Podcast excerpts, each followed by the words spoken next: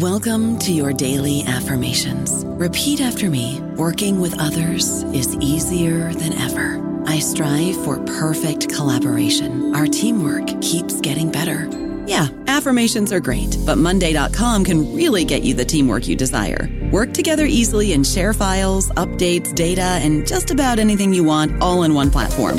Affirm yes to start or tap the banner to go to Monday.com. Spring, is that you? Warmer temps mean new Allbirds styles. Meet the new Superlight collection, the lightest ever shoes from Allbirds, now in fresh colors. These must have travel shoes have a lighter than air feel and barely there fit that made them the most packable shoes ever. Plus, they're comfy right out of the box. That means more comfort and less baggage. Experience how Allbirds is redefining comfort. Visit allbirds.com and use code SUPER24 for a free pair of socks with a purchase of $48 or more. That's A-L-L-B-I-R-D-S.com, code SUPER24. Hola, esto es New Books Network en español. Buenos días, buenas tardes, buenas noches.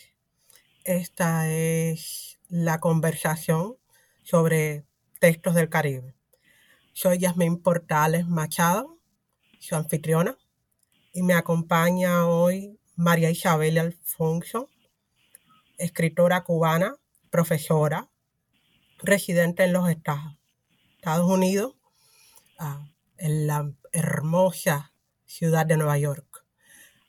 Muchas gracias por estar con nosotros, María Isabel. Gracias, Yasmin, por invitarme a tu podcast. Ok, empecemos por el principio en la mejor tradición aristotélica. ¿Quién es María Isabel Alfonso? Bueno, eh, te voy a dar una versión corta porque eh, más bien es, es, sobre el libro, pero ya que eh, uno tiene que presentarse, pues diré que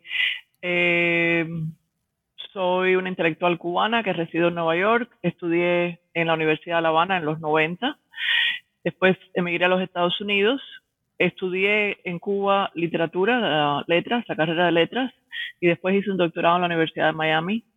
Eh, eh, con especialización en lenguas romances.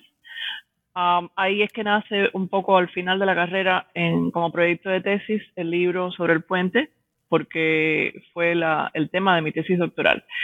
Em, entonces, pues me he desenvuelto como, como intelectual en los Estados Unidos, también con interés en activismo político. Eh, como sabemos, los cubanos, Cuba es una una especie de fardo que llevamos a cuesta donde quiera que vayamos y pues eh, un poco he tratado de poner en, eh, mi interés, o sea, mi, formación académica, eh, el, carácter investigativo o la, capacidad investigativa que desarrollamos en, la academia, un poco en función no solamente de temas de interés literario, como el caso del puente, sino en temas mucho más abarcadores eh, en el contexto de Cuba, básicamente, pero que van más allá de eso, van, incluyen lo político, incluyen eh, cuestiones contemporáneas, eh, no, no, no, estrictamente literarias. O sea, creo que me he movido un poco de, de ser una intelectual,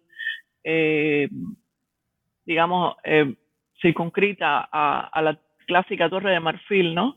A, un poco tratar de llevar contenidos académicos, académicos más allá de la academia, lo que se conoce en Estados Unidos como public scholarship, eh, que es un poco la habilidad, ¿no? De poner en función práctica. A veces los académicos creo que nos, quedamos demasiado encerrados en, las teorías y mientras el mundo sigue pasando. Entonces yo he tratado un poco de, pues, de de vincular esos dos aspectos, ¿no? la cuestión académica con la cuestión práctica y de moverme un poco más allá de no solamente de la literatura, sino de un poco de, la, de, las, de las paredes ¿no? de la academia y de eh, hacer esto en el contexto de Cuba, cómo podemos ayudar a, evolucionar a nuestra, a nuestra nación, ¿no? Entonces es un poco eso lo que, lo que quizás me define, intelectual, pero no en el sentido clásico, sino en el sentido orgánico, ¿no? Gramsciano, de, de cómo poner eh, al servicio de otros eh, el intelecto y los intelectos.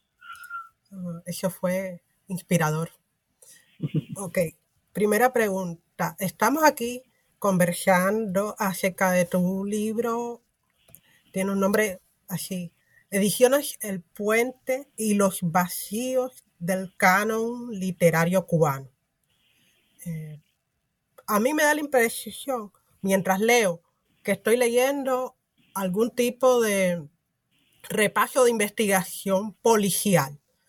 Tú enfocas el libro eh, como una sucesiva investigación de razones para la desaparición de Ediciones El Puente como proyecto y después para la desaparición de Ediciones El Puente en la historia de la literatura y el arte cubanos.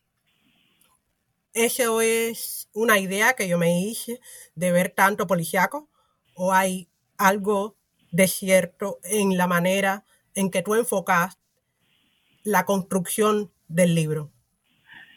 Bueno, probablemente hay de las dos cosas, porque la subjetividad siempre está presente.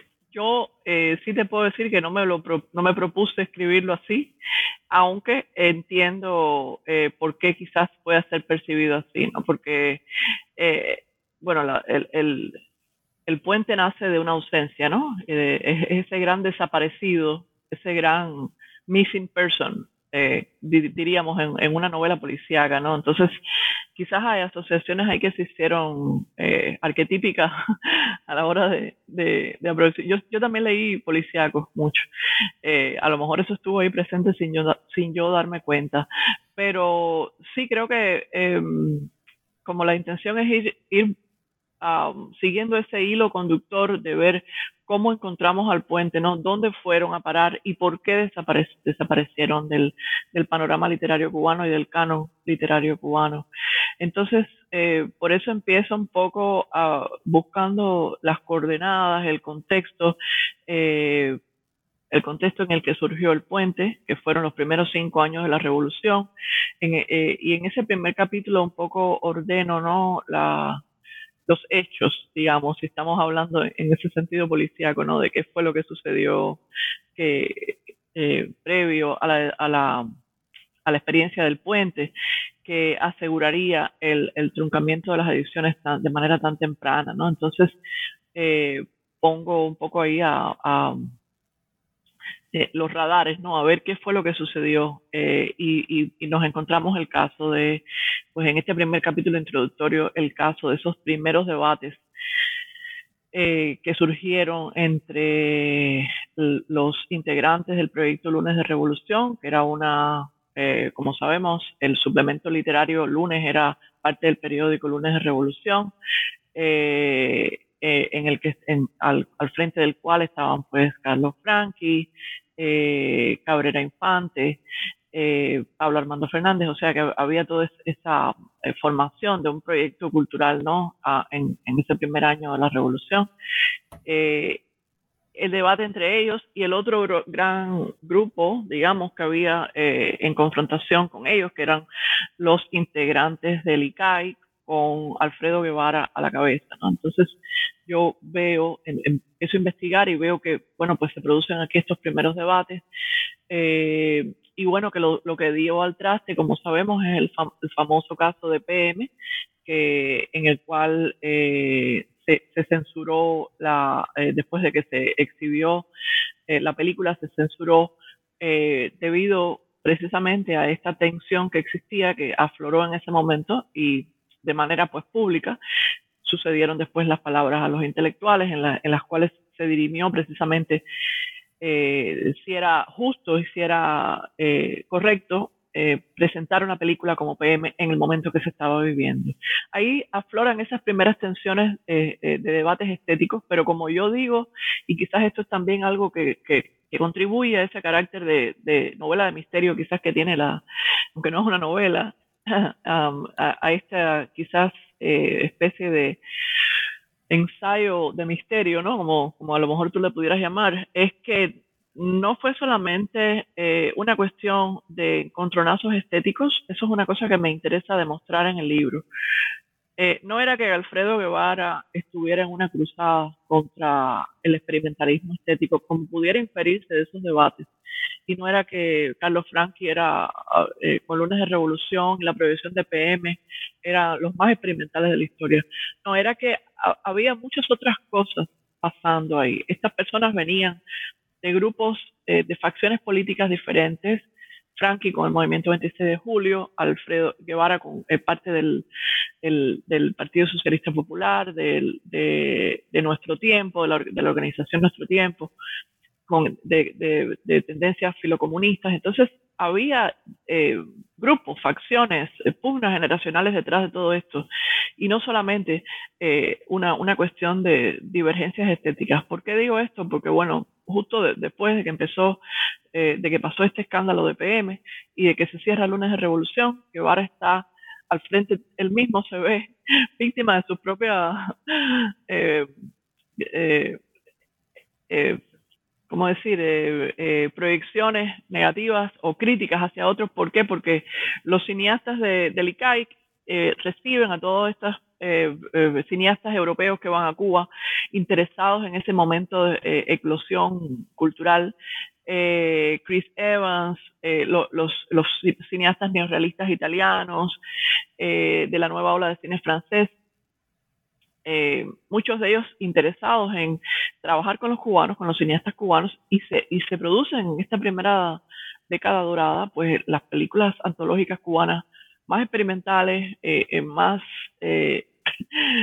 disonantes que, que, ha hecho el, cine cubano, y los críticos ortodoxos como García Buchaca, como Blas Roca, arremeten contra Guevara y contra los cineastas. Entonces, uno se pregunta, ¿cómo es posible que, eh, ellos que estaban, eh, Guevara que estaba criticando al experimentalismo de lunes de revolución, de pronto está siendo el mismo criticado por eh, los, la crítica comunista ortodoxa, ¿no? Y está siendo el víctima de sus propias acusaciones. Pues precisamente por esto, porque es que no había, según mi lectura, no había realmente una eh, discordancia estética, estructural o de fondo.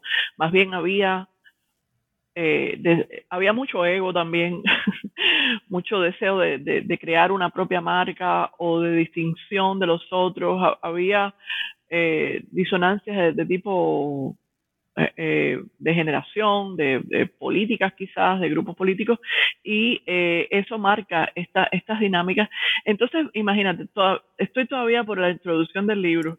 Yo pudiera estar hablando de las demás cosas, pero quería poner en, en, un poco en contexto esta, este, este, perfil que tiene el libro, que es de, como tú dices, un poco de una forma ir develando informaciones y descubriendo con mucho chisme que hay, quizás también, ¿no? Como tú me dijiste en algún momento, pero es que estos chismes son parte de esta, de esta historia, ¿no? Y no se puede, no se puede uno ir por las ramas y pensar, oh, había una gran disonancia estética y discordancia. No, no, había cosas, eran seres humanos y los seres humanos vienen con sus chismes, con sus misterios y con sus historias. yo creo que por eso es que el libro hace énfasis en esto, para aterrizar un poco eh, el, debate y ver qué era lo que estaba pasando de verdad. A ver, hagamos un alto. Uno, para dar otra referencia bibliográfica y otro en reivindicación del chisme. Eh, la referencia. Yo cuando leía los capítulos introductorios uh, sobre todo el rol que juega Guevara en esta polémica que acaba llevándose por el camino al puente. Recordé los textos producidos por Julio César Guanche, que recuperan precisamente el rol de Guevara al frente del ICAI como defensor de la libertad creativa y de la experimentación en el cine cubano de los 60 y un poco menos de los 70 para mí fue como lectora regular de textos sobre política cultural cubana, una imagen contrastada, eh, un contraste muy fascinante entre la imagen que produce Guanche de un tipo que echa rodilla en tierra por defender la independencia de la política cultural del ICAIC y la imagen que tú nos traes de un hombre que está usando esa misma habilidad política para eh, quitar del camino instituciones culturales o personas a las que percibe como competencia o amenaza en el juego político eh, de la revolución en esos años. Me gusta que, que Wanche y tú no se consideren enemigos ni muchísimo menos, sino que aporten un elemento para la visión compleja de un personaje como Guevara y de los años de la primera década del periodo revolucionario, ¿no? Eh, que es, como tú dices, bien complicado por la, bueno, porque estaban haciendo algo nuevo. Eh, ahora la reivindicación del chisme como herramienta de investigación política y cultural. Ah, yo no creo que haya historia con mayúscula e historia con minúscula. Hay cosas, pensamientos, memoria, huellas dejadas por las personas mientras viven, ¿no?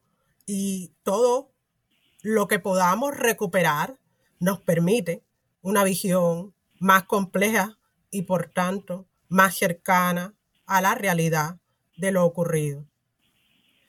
En ese plan, eh, tú insistes en que el puente es víctima de diversos tipos de prejuicios eh, relacionados con la creación del concepto del hombre nuevo, que era heteronormativo, violento, de ciertas maneras, masculino.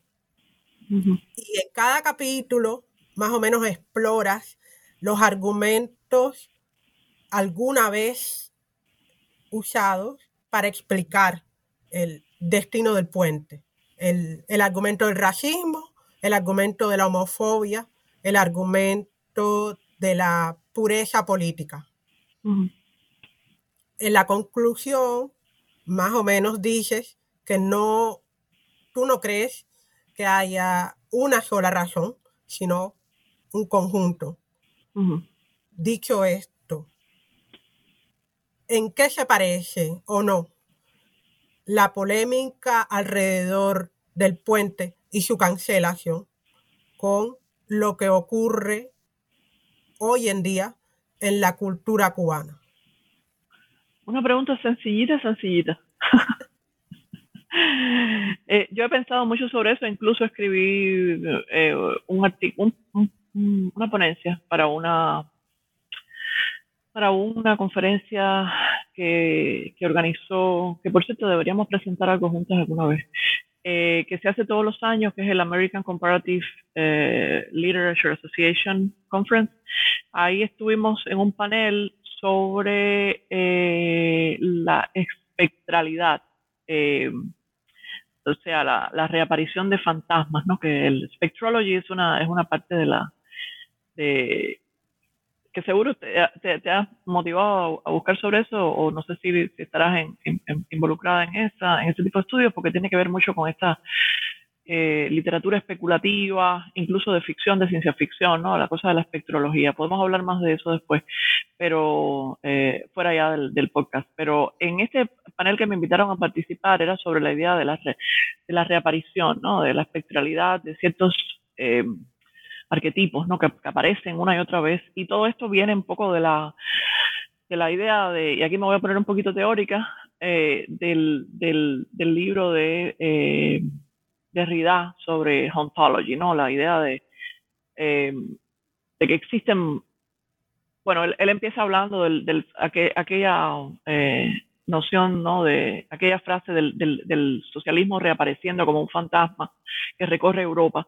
Y a partir de ahí, él empieza a, Derrida empieza un poco a reivindicar la idea de de que la historia no es un, no son momentos terminados, sino momentos que se repiten y cosas que se repiten. Entonces, a partir de ahí un poco eh, seguí leyendo sobre teoría en, este sentido, de esta idea de la especialidad, la repetición, y encontré a Mark Fisher, que es un teórico en inglés que se suicidó, por cierto, que habló un poco de, la, de, la, de algo que está pasando en la contemporaneidad, o sea, un poco para pensar esto más allá de Cuba, ¿no? Que él, le llama the slow cancellation of the future, o sea, la cancelación lenta del futuro, ¿no? Como que eh, no, no, estamos ante nada nuevo, eh, las cosas se repiten.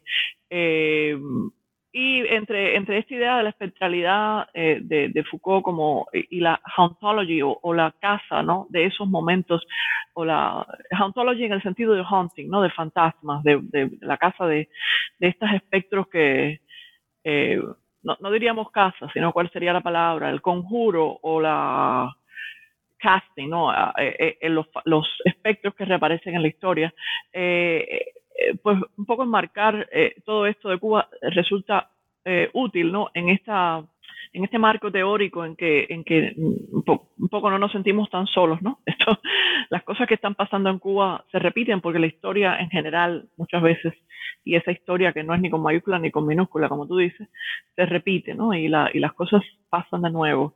Eh, claro, hay momentos en que uno ve evolución. Por ejemplo, lo que está pasando con Black Lives Matter en Estados Unidos, eh, ahí vemos momentos de, evolución. Pero también existe lo otro, que es el patrón este de recurrencia, de, reiteración. Y lo que está pasando en Cuba, evidentemente, ahora es eso.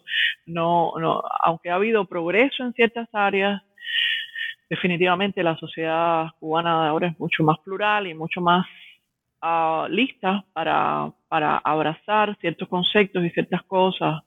Eh, porque bueno, hemos ido también, aunque estamos eh, eh, encerrados a veces en el tiempo, también hemos ido evolucionando en ciertas áreas, gracias a personas como tú también, por ejemplo, que has sido activista en la cosa de los, de los LGBTQ, derechos LGBTQ, a muchos muchas otras cosas que van más allá del proyecto de revolución en sí, sino de que han nacido de horizontalmente, ¿no? Eh, a pesar de eso, se repiten, se repiten cosas y estamos quizás desde, la estructura, ¿no? Desde la oficialidad, sobre todo, repitiendo patrones. Lo que está pasando, lo que pasó el 27N, lo que pasó ahora con las protestas, eh, no, no eso, eso es quizás novedoso, ¿no? Eh, lo, que es reiterado es la forma en que el poder tiene de encarar esas manifestaciones, ¿no? Que no difiere mucho de lo que pasó con el puente. Eh, yo no, no, no, llegué a hablar de por qué el puente se suspendió, pero lo, lo, digo aquí eh, un poco a manera de, sumario para, eh, y para enlazarlo con esta idea. como, como expreso en el libro, no fue, y como tú mencionaste, no fue un factor único, fue, primero era una editorial autónoma que existió autofinanciada porque José Mario, el director, su familia tenía dinero y ellos al principio pues se costeaban. Eh, ya después que nacionalizaron las empresas de las imprentas y, las, y las fábricas de papel, ellos tuvieron, no, no, pudieron ya seguir financiando el puente, entonces recurrieron a Nicolás Guillén, al, a la UNIAC, que los ayudó, a, les proveía papel eh, hasta cierto momento. Es decir, que había, ellos estaban en este interregno ahí entre autónomos, eh, habían sido a hacer, a, redactar los, llamados a redactar los estatutos de la Brigada Manos País, lo cual hicieron. Eh, tenían ciertos momentos de intersección con la, con, digamos, con la institucionalidad, con el establishment, pero eran autónomos. Por una parte, eso creó mucha ficción y mucha desconfianza eh, que no los ayudó. Por otra parte, bueno, pues había, muchos de ellos eran afrocubanos y este es un capítulo complejo en el libro porque un poco yo estoy desacreditando la teoría de, de, de académica eh, que presenta como causa fundamental de la, eh, la, terminación del puente el hecho de que eran vistos como una especie de black power en Cuba, porque había muchos afrocubanos dentro del grupo y con ideas muy revolucionarias y muy... Yo un poco eh, desarticulo o trato de, probar que no fue tanto el caso así. Eh, y bueno, para, para, eso me valgo de documentos, de, de un supuesto Black Manifesto que, que, que esta académica presenta, Linda Howie, como como que el, el, la prueba, ¿no? El smoking gun, aquí está. Pero el problema es que el smoking gun nunca nadie lo pone. Y yo conseguí el smoking gun, y eso está en el libro, siguiendo con esta cosa de la novela policíaca, que es un documento que en realidad no era un manifiesto, era una ponencia eh, sobre eh, la cultura afrocubana y sobre... Entonces, se, había creado una especie de misterio con respecto a esto del Black Power y los Black Panthers cubanos y el puente. yo desarticulo eso porque no existió, por lo menos a lo que, lo que a mí me consta, puede que haya existido alguna, alguna especie de rebelión ahí interna, pero yo un poco propongo que los, poemas que se publicaron en el puente, como los que los de Manolo Granados, eran poemas de exaltas, eh, eh, los poemas de Martínez Furé, eran poemas de, exaltación afrocubana, muchas veces insertas dentro del marco de la revolución, o sea, la revolución como un momento más, o como un momento iniciático de reivindicación para los afrocubanos. Entonces, eh, lo de la cuestión racial, sí, evidentemente había racismo en esa época porque la revolución no no llegó y dijo, somos ya hoy, somos, nos levantamos antirracistas. Sabemos lo complejo que fueron esos años, pero eh, tampoco era como para decir que esta fue la causa principal. La homosexualidad quizás haya tenido un poquito más de peso, el encuentro de los del puente con Alan Ginsberg, la cultura homofóbica que había en ese momento era bastante fuerte, entonces eh, no había una causa eh, en, en, general, sino varias causas, ¿no? Varias que dieron al traste con la, con la, con la terminación del puente. y un poco, pues, eso se, se lo, inserto con esta idea de que um, no, no la, la, la, cancelación pues eh, es un momento no de, de que, que, seguimos viendo ahora las cancelaciones eh, cotidianas que hace eh, no solamente el noticiero nacional de televisión y la sino un poco la falta de apoyo institucional que vemos muchas veces hacia mm, cuestiones como las del como las del eh, N27 eh, o, o, el deseo de artistas eh, de tener más libertad creativa, ¿no? y como en ese momento no hubo una sola causa, pues ahora tampoco hay una sola causa, ¿no? Hay muchos condicionantes y muchas cosas pasando. Hay mucha paranoia y hay oportunismo también. Y hay también pues el hecho de que ah, muchas veces estos grupos eh, o estos momentos, cuestión que creo que es una cosa típica de ahora sí, eh, se han, eh, son, son, es difícil desvincularlos de la cuestión de la injerencia de Estados Unidos en Cuba, ¿no? el SOS Cuba, ha habido una parte que, está, que ha estado definitivamente movida desde afuera y del lado de acá, pues, del lado de allá, eh, en Cuba, pues hay mucha paranoia.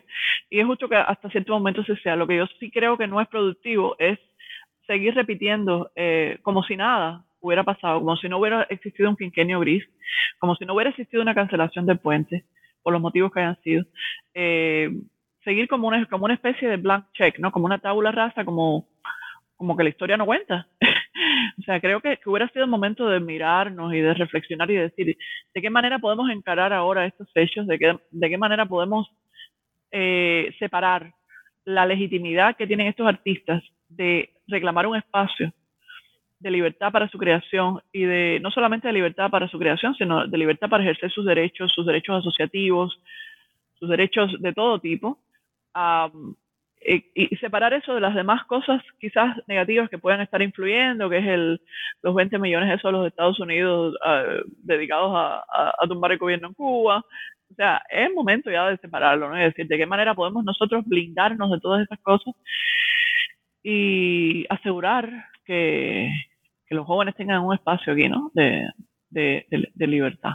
Eh, entonces, bueno, entre esa, ese, ese, espectro, el espectro ese que reaparece, eh, y, la, capacidad que tengamos o no de, conjurar esos fantasmas o esos espectros y de, ponerles una luz adelante y decir, esto ya pasó, vamos a ver cómo podemos negociarlo. de ahí, ahí, ahí se juega nuestra capacidad de, evolucionar hacia, un futuro mejor, ¿no? Es interesante cuando tú hablas del concepto del espectro y la recurrencia del fantasma. En Supernatural, la clásica serie de televisión fantástica y de horror, ah, tiene un récord. A mí me encanta hablar de récord. Es la segunda serie de fantasía de más larga duración en televisión de la historia, después de Doctor Who. Ah, no tiene nada que ver con esto no sé si Marisabel ve Supernatural, pero el punto es que en ese universo los fantasmas no pueden ser se eliminados con seguridad hasta que se destruya todos sus remanentes físicos en la Tierra.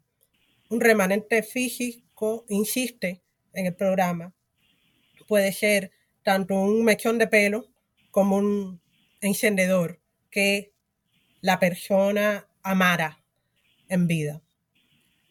Cuando tú hablas de la recurrencia de problemas en el discurso sobre políticas culturales y participación de intelectuales en la política cubana, yo pienso eh, precisamente en la recurrencia de palabras a los intelectuales de Fidel Castro y la intervención norteamericana, que en el momento del puente, del puente no eran los 20 millones de dólares que dedica el gobierno de Estados Unidos ahora, era la idea de la influencia cultural, ¿no? que adquiere tanto el nombre de Partido Pantera Negra como rock and roll y de generación eh, sexual. Es interesante para mí y creo que es una de las cosas que se desprenden de la lectura de tu libro, lo importante que es ser capaz de discriminar eh, entre el miedo al cambio y a la transformación constante de todos los aspectos de la sociedad que implica tanto hacer una revolución como hacer arte y eh, la mala intención o incluso el resentimiento humano, que es algo que tú señalas, ¿no? La complejidad de factores personales, políticos, eh, incluso azarosos en toda esta historia. Hay algo más que yo quiero, sobre lo que yo quiero llamar la atención, es precisamente la cantidad de documentos que aporta tu libro, tanto las entrevistas como los documentos inéditos. Eh, ejemplo clásico, la Smoking Gun, ah, del supuesto manifiesto negro. ¿Por qué dedicas tantas páginas de tu libro literalmente a documentos en los que tu voz como autora se cancela? ¿Qué te lleva a ceder tu espacio de esa manera? Eh, quería que la historia hablara ella misma, ¿no? Eh, porque, en primer lugar, ¿quién soy yo, no? Para hablar de un momento en que no viví, porque yo no había nacido cuando esto pasó, yo nací en el 72. Y eh, la única forma que tenía de asegurar un mínimo de veracidad, y ese es, quizás el compromiso más grande que, que, hago con mi libro, ¿no? Tratar de ser lo más veraz posible, de corroborar mis fuentes, de hablar con las personas que vivieron en ese momento. Eh, y de darle paso, paso a esta historia de, mayúscula y minúscula, ¿no? Con, H mayúscula y minúscula, con, esas dos H entremezcladas, en que fueran los protagonistas de la historia quienes, quienes hablaran y en que fueran los, los documentos que generaran quienes nos contaran la historia. Por eso eh, fui a Cuba, entrevisté a todas las personas del puente que estaban en Cuba que pude, eh, bueno, no a todas, pero eh, incluso hubo entrevistas que no, que no terminé usando. Pero de todas formas, esa, esa, esa información informó mi perspectiva. Traté de darle una, eh, un espacio a esas voces que fueron los, que, los verdaderos protagonistas de esa historia. Del lado de acá también, Estados Unidos, después de muchos años, y este es quizás el otro gran acierto eh, no quiero sonar inmodesta, pero de nuevo, no soy yo, son los que, los que contaron la historia quienes realmente hicieron, lograron esos aciertos. Eh, es que eh, el libro incluye una entrevista a Ana María Simo, quien por mucho tiempo, por mucho tiempo, se negó a hablar del puente. Incluso cuando yo le pedí la primera entrevista, que era cuando yo estaba haciendo mi, mi disertación, escribiendo mi disertación en el 2005, 2006, incluso yo quizás un poquito antes, 2004, ella eh, no, no me respondió nunca. Y después al final de que yo estoy ya, eh, eh, este proyecto estuvo un poco engavetado, lo, lo envié a, la, la editorial veracruzana, ellos se tomaron un tiempo, al final me contactaron, es que yo la contacto ahí en el 2000, mira, habían pasado casi 10 años ya, en el 2015 o 2014, y en ese momento ella pues accede, me responde, accede a ser entrevistada, y eso me pareció invaluable, invaluable, ¿por qué? Porque Ana María Simo, de toda esta historia, fue la verdad, una de las verdaderas protagonistas, igual que José Mario, que fueron los que, y, Renando García Ramos, que fueron los directores y los editores de este proyecto. Y sin embargo, ¿quién, habla de Ana María Simo? ¿Quién conoce en Cuba a Ana María Simo? ¿Quién? y ella siguió siendo una intelectual comprometida, eh, eh, al frente incluso de importantes proyectos en Nueva York de, la comunidad LGBT. Eh, sin embargo, no se conocía su nombre. Entonces, incluir una entrevista de ella era como el, el, un sello de, garantía, ¿no? De que yo no estaba inventando nada, de que estas personas realmente pasaron por estos traumas, de que ella recibió electroshock como producto de su homosexualismo. No, tampoco hay que, hay que decir también que este, este chisme, como tú le, llamarías, eh, no, no fue porque el gobierno la obligó o sea, no fue, no fue que el gobierno la forzó a recibir ese tratamiento o la torturó. Hay que estar claro, fue la familia un poco la que, la que, la que vio el homosexualismo de ella como un peligro. Esto no lo dice el libro, pero bueno, ya que estamos en un podcast, yo un poco quise eh, dejar ese chisme afuera porque era un poco doloroso, ¿no? Pero realmente no fue que la torturaron, eso es importante decirlo, fue que ella, bueno, sí, la torturaron al fin, porque, pero, pero la, la opción de ser torturada o eso fue la familia quien dijo, tenemos que ponerte en un tratamiento para quitarte el homosexualismo. Y en ese tratamiento era pasarle electroshock, no sé qué carga era, no sé los detalles, pero mientras veía imágenes de mujeres desnudas y eso, como para erradicar esa tendencia. Eso pasó, y eso era importante de, decirlo de alguna forma en el libro, respetando, por supuesto, eh, la dignidad de la persona y el deseo ¿no? De, de, incluir esas historias, pero como ella me autorizó y finalmente quiso hablar, pues esto era muy importante ponerlo. Eh, eh, es por eso que las entrevistas a ella, a Miguel Barnea, a Nancy Morejón, a todos los que formaron parte de uno u otro lado, u otro lado de la historia, eh, eh, con, mayor o menor éxito después en la vida o con mayor o menor reconocimiento, porque muchas de estas personas recibieron después Premio Nacional de Literatura en Cuba, reconocimientos, y otras quedaron como los, como los outcasts. Eh, José Mario murió alcoholizado en Nueva York, ah, perdón, en España, en Madrid. Ana María, pues no ha tenido el reconocimiento que merece todos estos años era importante darles voces a ellos y que contaran esas historias. Por eso las entrevistas y los documentos, las cartas, hay cartas ahí que se, que se, que, gracias a, Josefina eh, Hernández eh, fue la que me dio acceso a estos documentos. Eh, se, se carteaban entre ellos un poco para dar esta yo incluí eso para dar esa significación de que era un grupo, no solamente un proyecto editorial, sino un grupo de amigos, de jóvenes que estaban escribiendo sus primeras poesías, sus primeras obras de teatro, sus primeros cuentos en el contexto de Puente. Entonces, eh, era como un deber, ¿no? Para mí, darle voces a ellos y, incluir todos los documentos posibles, e incluir el, el supuesto manifiesto negro para un poco poner las cosas en perspectiva, porque la poquita historiografía que existía sobre ellos Ah, tenía bastantes huecos, ¿no? Había, había mucha especulación. Entonces era importante poner las cosas en contexto con, con los documentos. Muchas gracias. Mira, eh, a mí uno de los documentos que más me impresionó fue la primera carta de Belkis Kusamale a Josefina Suárez, eh, que tú incluyes en el libro.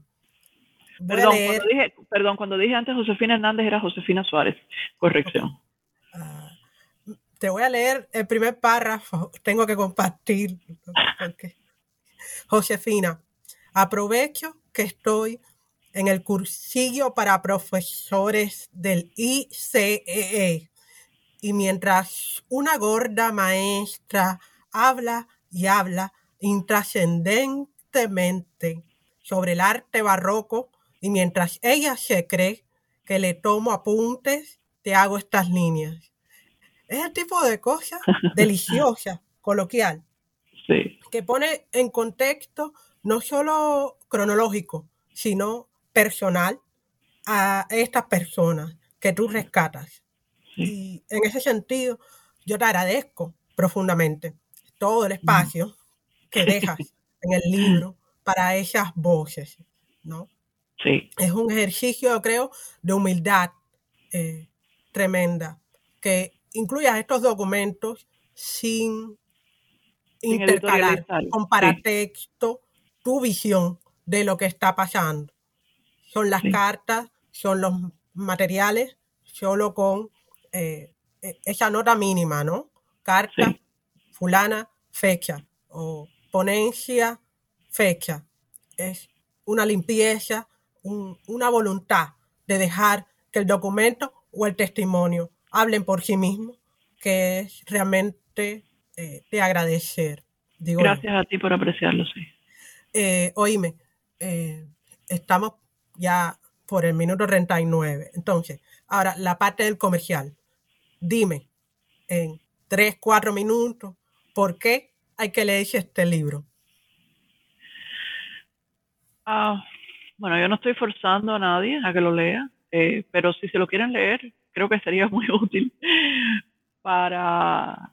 Eh, Rogelio Martínez Furé, eh, en, la, en, una, en la entrevista que le hice, dice algo que a mí nunca se me va a olvidar y que lo tengo como, como guía en mi vida. No y es una cosa que él rescata de un proverbio africano. No podemos entender el futuro si no analizamos el, pasado.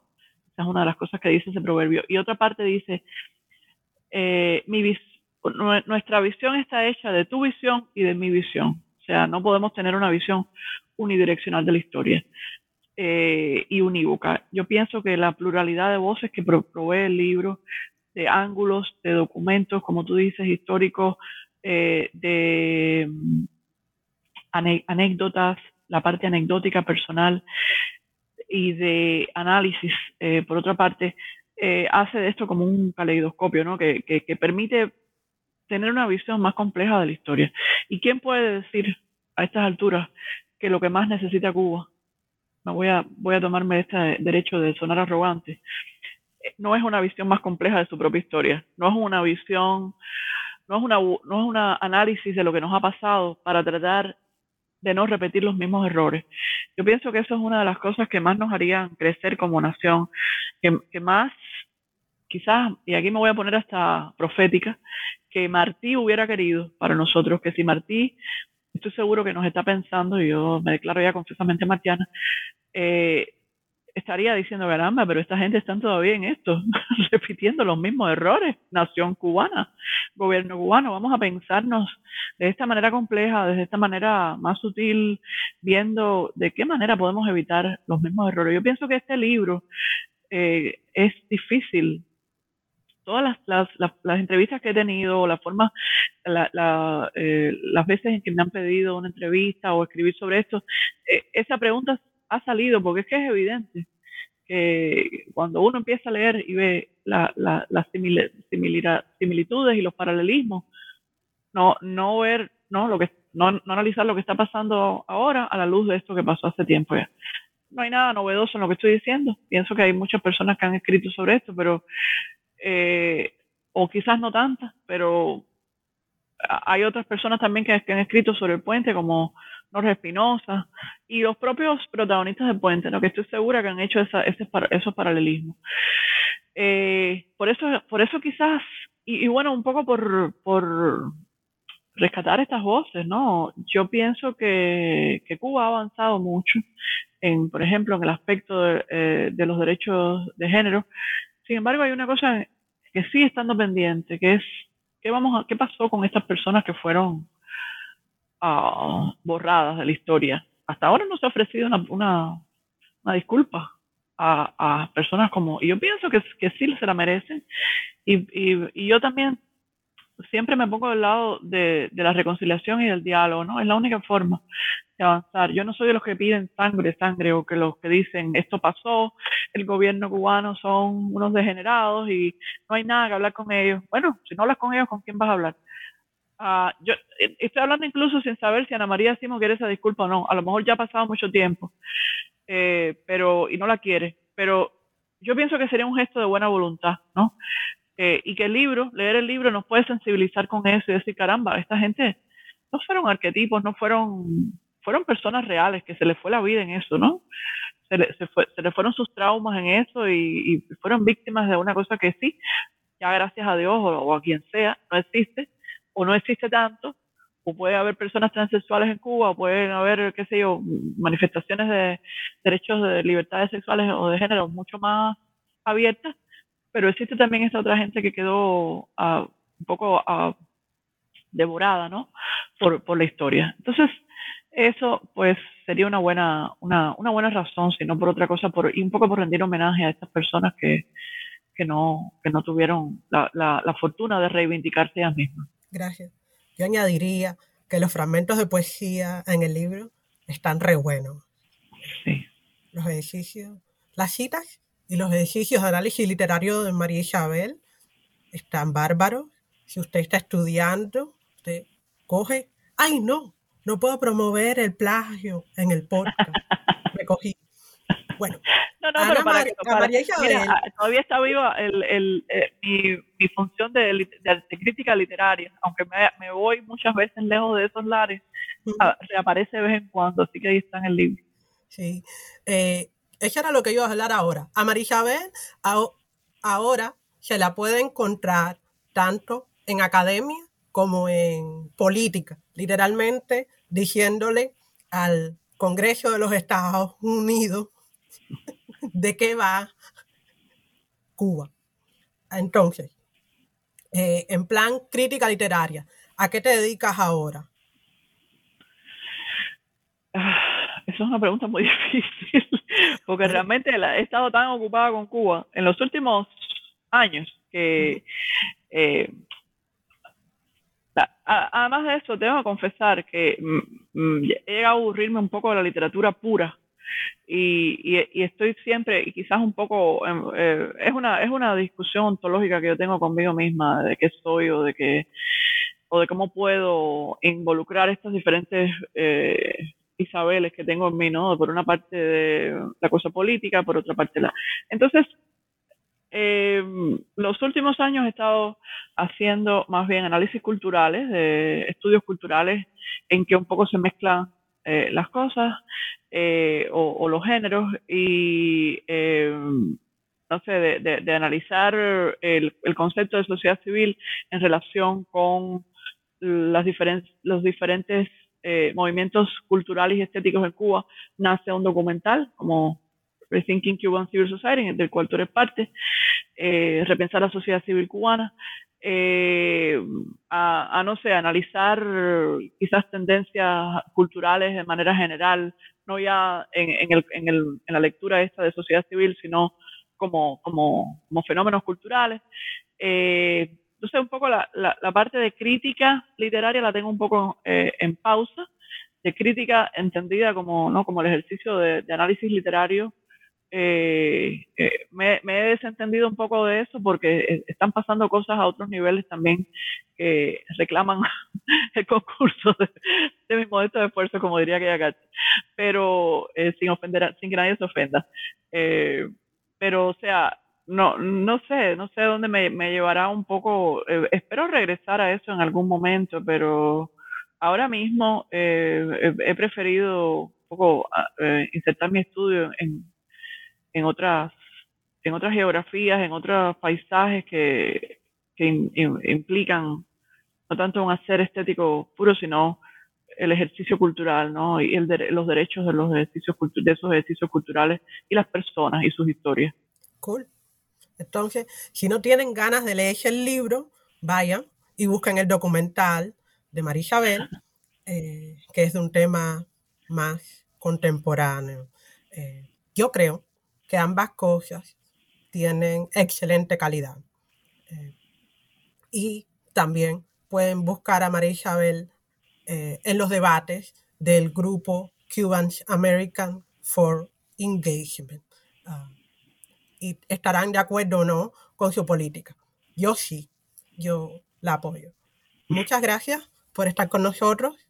Ah, ha sido una conversación súper agradable. Te agradezco. Y te agradezco que este proyecto me llevara a leer tu libro.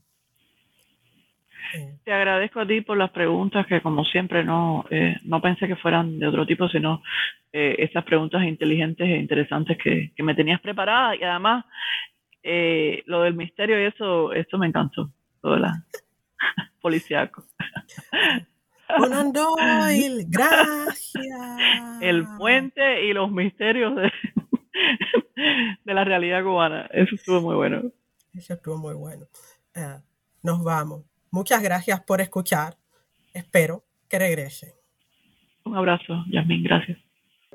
Gracias por escuchar New Books Network en español. Lucky Land Casino asking people what's the weirdest place you've gotten lucky? Lucky? In line at the deli, I guess? Aha, in my dentist's office. More than once, actually. Do I have to say? Yes, you do. In the car before my kids' PTA meeting. Really? Yes. Excuse me, what's the weirdest place you've gotten lucky? I never win and tell. Well, there you have it. You can get lucky anywhere playing at LuckyLandSlots.com. Play for free right now. Are you feeling lucky? No purchase necessary. Void where prohibited by law. 18 plus. Terms and conditions apply. See website for details.